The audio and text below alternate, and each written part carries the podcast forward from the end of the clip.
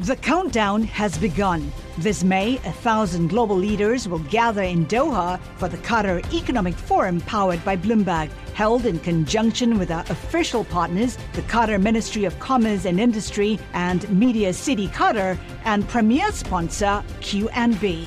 Join heads of state, influential ministers, and leading CEOs to make new connections and gain unique insights. Learn more at QatarEconomicForum.com. Welcome to the Bloomberg P&L podcast. I'm Pimm Fox along with my co-host Lisa Abramowicz. Each day we bring you the most important, noteworthy and useful interviews for you and your money whether you're at the grocery store or the trading floor. Find the Bloomberg P&L podcast on iTunes, SoundCloud, and at bloomberg.com.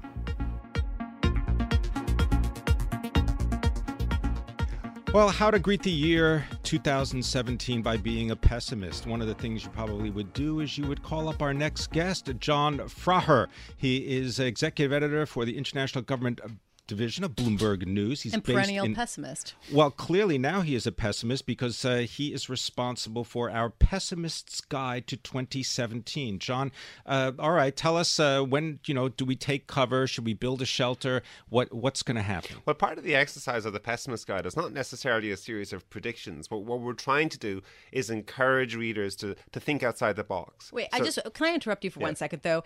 Uh, last year's guide to the pessimistic guide pretty much entirely came true, right? I mean, the base case of Trump so, becoming president. So this time last year, it definitely did pay to be a pessimist, yes, because we, we put in front of readers the idea that Brexit could actually happen. And actually, the most controversial item that we had last year, the one that caused most internal debates and arguments as we were debating it, was should we put in front of readers the possibility of Donald Trump winning the winning the White House. And it was actually the last thing that we put in because there was so much heated debate about it. We were told this is a joke, it's going to be over by February, it's going to make us look stupid.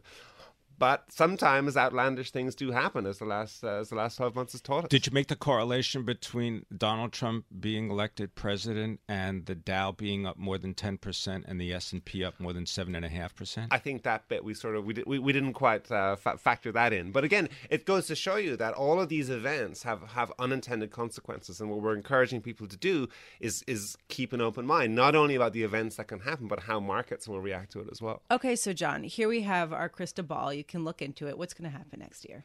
If you're a pessimist. If you're if you're a pessimist. Um, well, one of the things, one of the sort of the threads that runs through uh, the coverage, for example, is this idea of of, of America pulling back.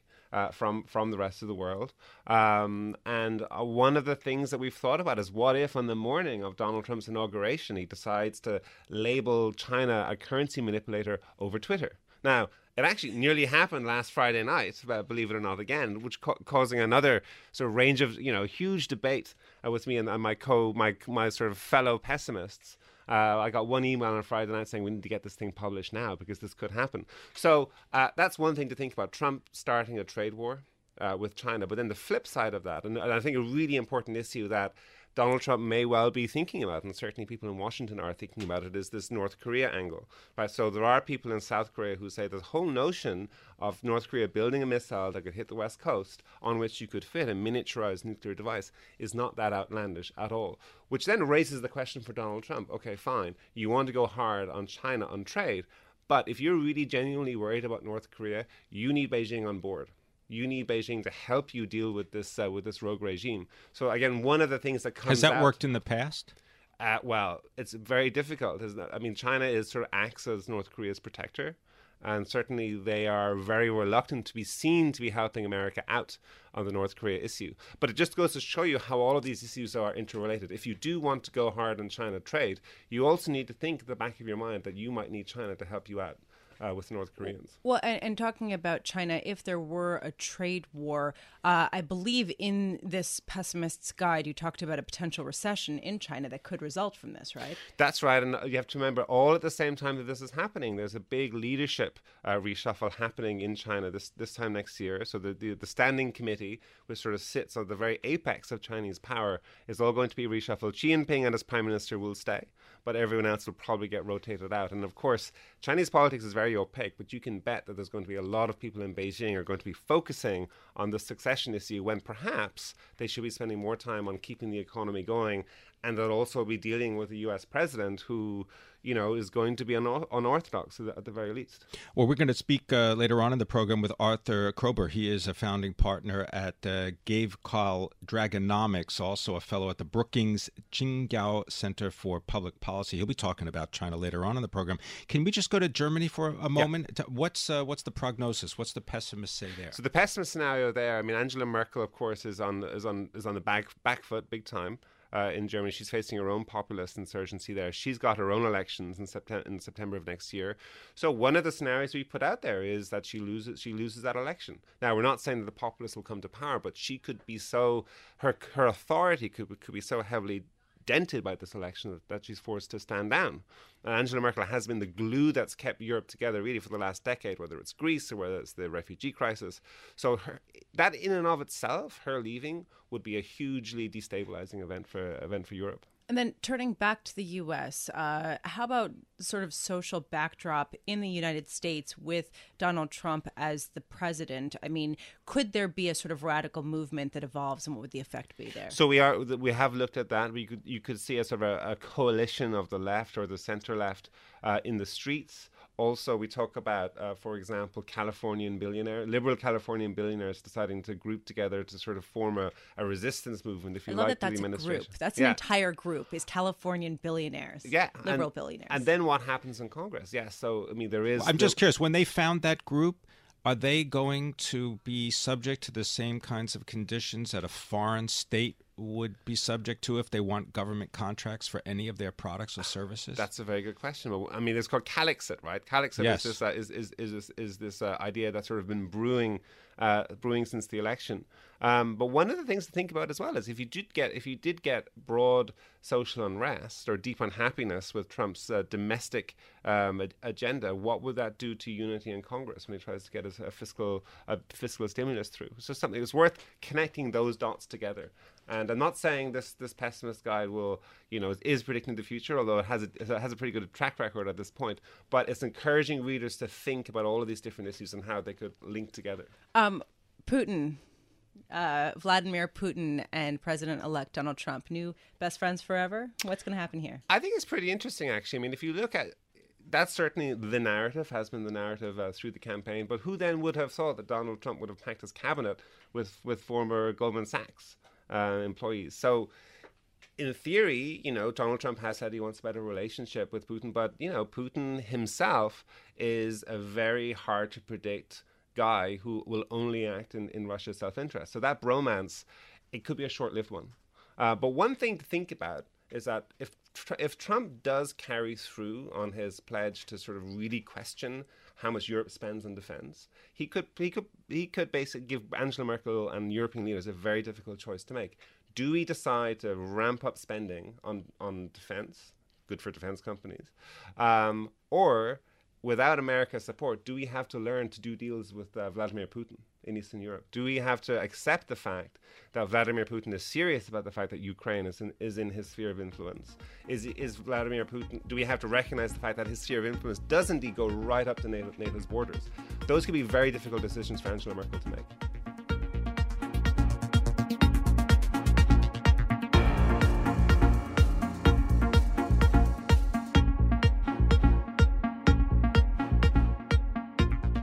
This is the segment that I have been waiting for. Uh, this is a question that we have been talking about a lot. Uh, with all of the populist uprisings that we've seen around the world, what does this potential civil unrest, and in some places actual, what effect does it have on markets. With us to answer that question uh, is Irene Finel-Honigman, adjunct professor of international affairs at Columbia University, and Nick Colas, chief market strategist at Convergex. Um, Nick, I want to start with you. So far, we saw a bit of a reaction. We saw a three month reaction, three week reaction to Brexit. We saw a three day reaction to Trump, and we saw a three minute reaction to Italy's referendum vote. Do markets just not care? You know, as you look at the data back to the 1920s and look at the whole cadence of history from the Great Depression to now, I think the data shows us that the markets anticipate a lot of this change long before it actually occurs. So if you look at the Great Depression, the S&P 500 and its predecessors were down 70% from 1928 to 1932, and then we had this very long wave of social unrest afterward, culminating in World War II. If you look at the financial crisis, down 36% back in 2000 2008, and we've had this kind of rolling set of crises ever since. So I think the bottom line is markets, to some degree, create the conditions for this unrest, and to some degree, anticipate what it's going to mean. So by the time it actually occurs, a lot of it's baked into investor expectations. Irene, give us your thoughts. Um, I basically uh, agree with uh, with Nick. I think also the situation in Europe is the markets did react very strongly and negatively uh, in 2010. That March May period of enormous uncertainty about Greece potential default once it became clear in the next year or so that this was constantly ongoing and that every crisis was awful in and of itself and yet did not necessarily mean that the euro was failing or that Europe was failing, but that in a way, unfortunately, was constantly push the can down the road or muddle through. So this seems to be again the case. Italy, there is built-in cynicism, built-in skepticism. We have looked at 60 different governments, of which Berlusconi was the longest in Italy since World War II. Uh, the assumption was that this probably would go as a no against the constitutional changes that Renzi wanted to impose, and were really not understood. Uh, the thing that is to me also very interesting is, for example, in France. Uh, right now, we've seen France go through all sorts of gyrations uh, with Hollande uh, deciding he will not present his candidacy again, with a new uh, candidate, Emmanuel Macron, former finance minister, creating a new party, with Fillon unexpectedly coming to the forefront of a Juppé center right. Yet, there doesn't really seem to be an impact from that. Everyone is sort of a wait and see. And I think this wait and see mood is kind of everywhere. Um, we also, and, and again, I, I, certainly agree, we have a lot of it basically baked in.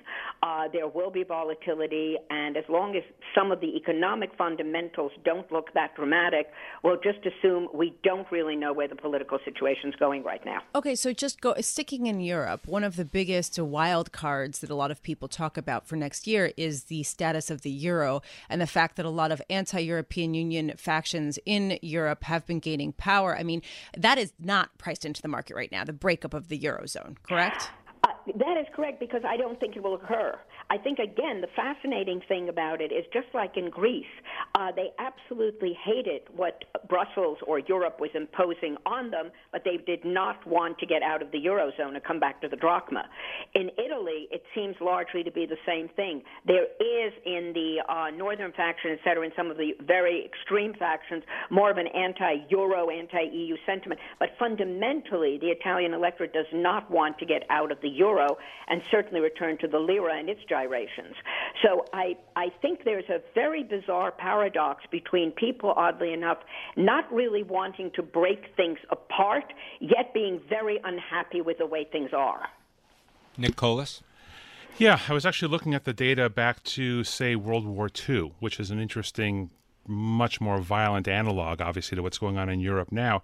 And for U.S. stocks, it wasn't really all that bad. 1940's S&P returned down 11%, 1941 down 13%, and that was it. After that, defense spending and all that stimulus ended up having the equity markets up between 19 and 25%, uh, with uh, 1945 being up 36% when the victory was actually won.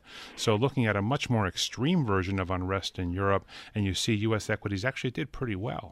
So, what's the trade, Nick Colas? Everyone seems to be pessimistic, offering up all these dire scenarios. You're telling me that the analysis says you can make some money here.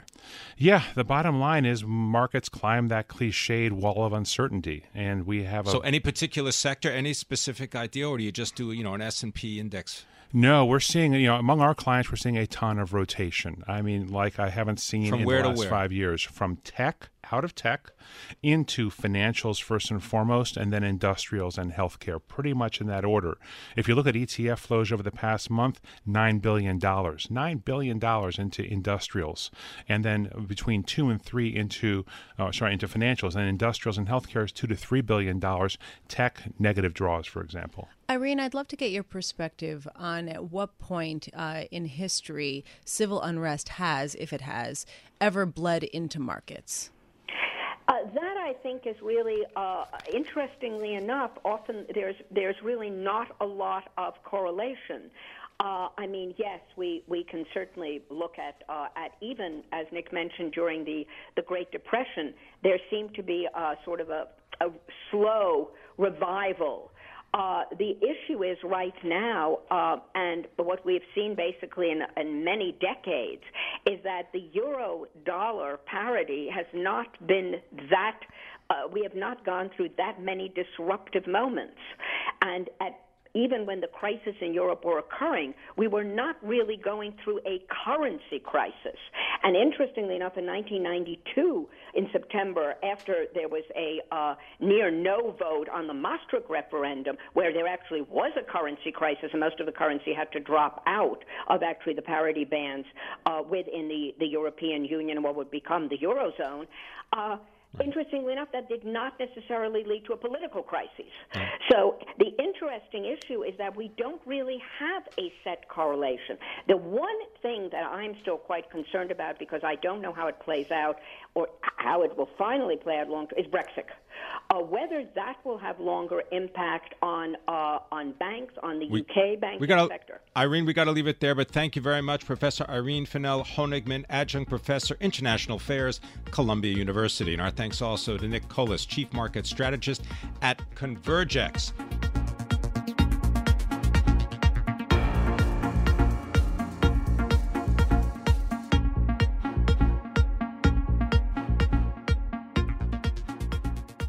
Well, imagine that you wanted to know everything that you could about China. You would probably call Arthur Kroeber. He is a founding partner of Gavekal Dragonomics, and he joins us now. He's also the author of the new book entitled China's Economy What Everyone Needs to Know. Arthur, thank you very much for being with us. So, what do we need to know about China right now?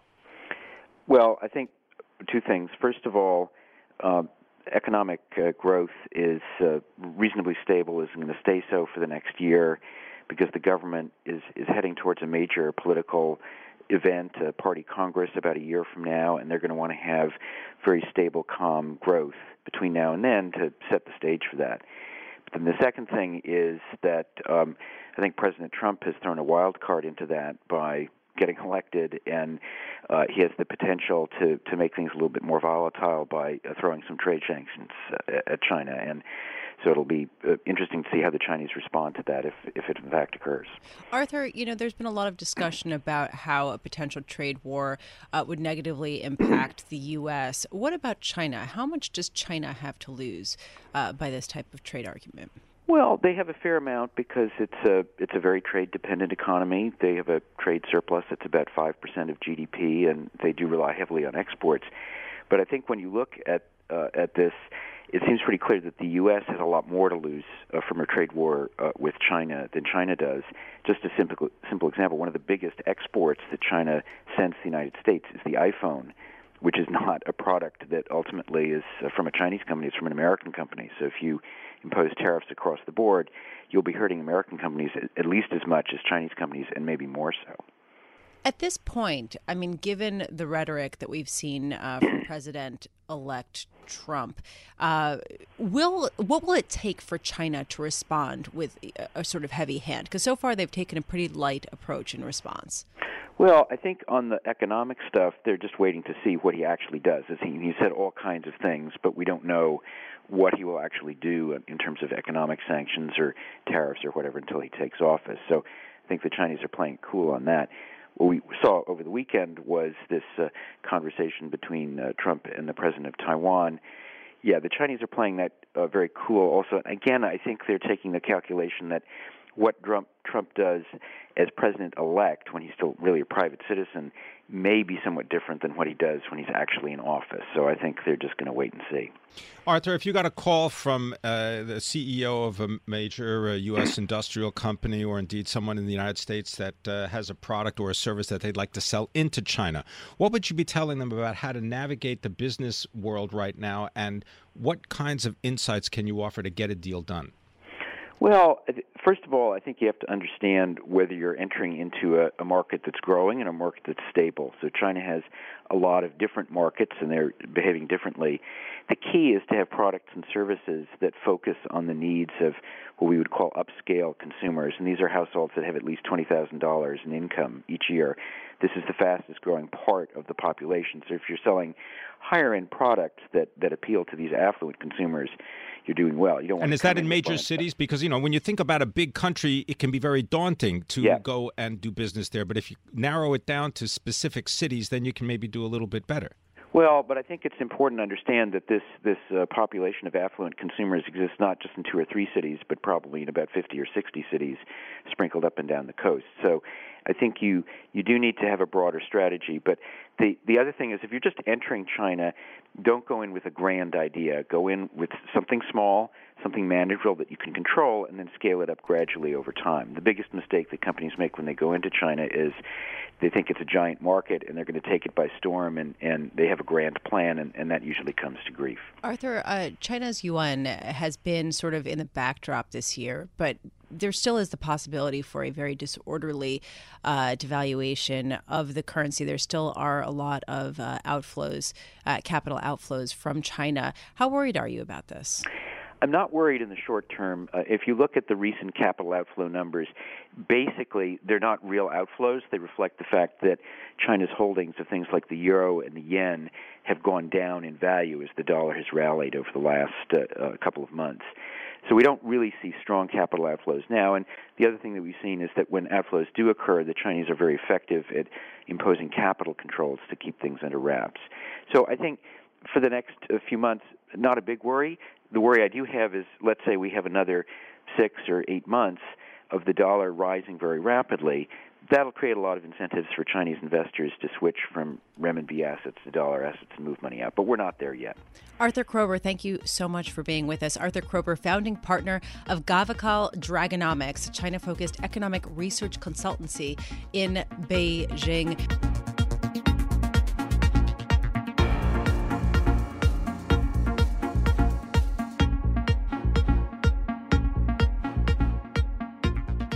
And joining us here in studio is Shelly Banjo, a Bloomberg Gadfly columnist, to tell us all about shopping at an Amazon store. I thought that was only going to be online, but apparently, eventually, I'm going to be walking in and out of a store, not having to take out my wallet, and somehow Amazon will still be involved. Yeah, you just walk in, put the things in your pocket or your cart or your bag, and walk out. And the way that it was built was that it's all sensor technology, artificial intelligence. Basically, they have little sensors on all the on all the items, and they can tell when you're buying them, and and then they credit it to your Amazon Prime account and charge you.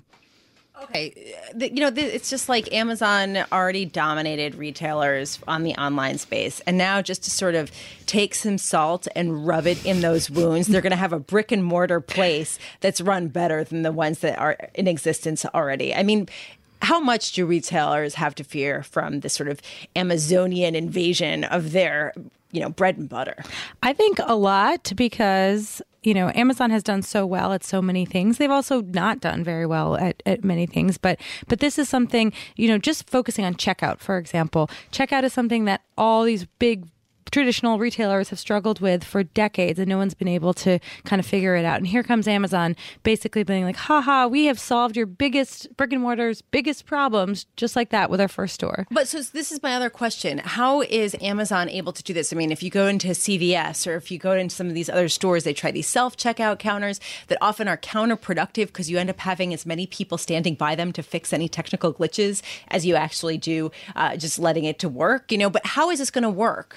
Yeah, I think that it'll remain to be seen what happens with Amazon. Like it could completely fail, and that would probably be fine with Amazon, which is the difference between some of these traditional brick and mortar retailers. Um, Walmart, for example, launched this thing called Scan and Go a couple years ago, where you would literally take your cell phone and scan, have to scan each item of each product. And for that's fine if you're going into a CVS, but when you go to Walmart, you pick up hundred items in one big swoop.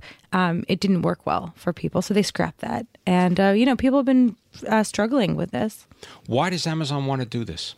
Amazon wants grocery for sure. They need to learn grocery. It's this huge one trillion yeah, but people like, market. Do they really like going to the grocery store? Is that I mean they've said okay, so they want to be able to supply both because a lot of grocery stores, for example, Kroger, you can go to the store, you can pick it up, it'll all be boxed for you. They've got an internet connection program already in place. Yeah, I don't think it's ever going to be Amazon's going to replicate Walmart with these two hundred thousand square foot you know huge super centers for grocery. They're going to do it their own way. You know they have they might have a few hundred of these stores with um, you know just the certain amount of items that they can actually learn about how people uh, shop for groceries. Because right now amazon's really good at a lot of things but grocery is not one of them and it's something they've they've been trying to do for a decade now and have not managed to crack so, how do you avoid people stealing things? I don't understand this tracking sensor. Do you have like a little tracker on you that you have to carry around that's connected to your cell phone? That I mean, I, am just trying to understand this. Yeah, I think every item has some sort of tracker sensor thing in it, and so if you walk out of your of the store without it, you know, having you know been linked to your smartphone, then you know maybe that'll set off bells or whistles or something like that. Can you that. imagine if the whole place just starts screaming like all the bells and whistles coming from every corner of the but building? this is supposed to be I thought exclusively for Amazon Prime customers. So they're going to know exactly who you are almost before you get into the store. When you walk in, you are supposed to turn your phone on, you know, kind of the store mode that actually a lot of retailers have already. And so that knows who you are. And then it can touch and, you know, can, can sense what you're putting into your cart or your bag. And then as you walk out, it kind of all rings up. Where's the first store going to be? The first store is in Seattle on Amazon's kind of downtown campus there. And so it's already been it's already up and running for employees and employees have been using it. So they made this kind of big announcement yesterday that they're going to open it in early January to the public. So we'll see, you know, kind of what happens and if it goes well, they'll you know they'll they'll they'll open more. And they're also testing out all sorts of different concepts. And so i don't think this is the end of brick and mortar for amazon yet. Well when you come out of the store they can drop the products on you that you forgot to buy on exactly. or send a little right? drone after yeah, you to follow you. Yeah i gotta say though stock is uh, is up. Stock uh, up seven dollars right now uh, seven hundred and sixty six dollars for a share of amazon. It's up more than three percent since they announced this uh, this new foray. Can you imagine a drone going after you? You forgot vegetables. You didn't have enough vegetables vegetables. Right. Shelly Banjo, Bloomberg Gadfly columnist covering the retail sector. Thank you so much for joining us. Thanks for listening to the Bloomberg P&L podcast. You can subscribe and listen to interviews at iTunes, SoundCloud, or whatever podcast platform you prefer. I'm Pimm Fox. I'm out there on Twitter at Pimm Fox. I'm out there on Twitter at Lisa Abramowicz1. Before the podcast, you can always catch us worldwide on Bloomberg Radio.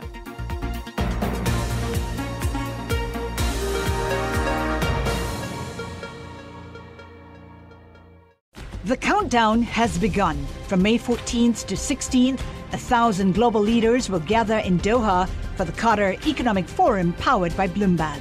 Join heads of state, influential ministers, and leading CEOs to make new connections, gain unique insights, and uncover valuable opportunities in one of the world's most rapidly rising regions.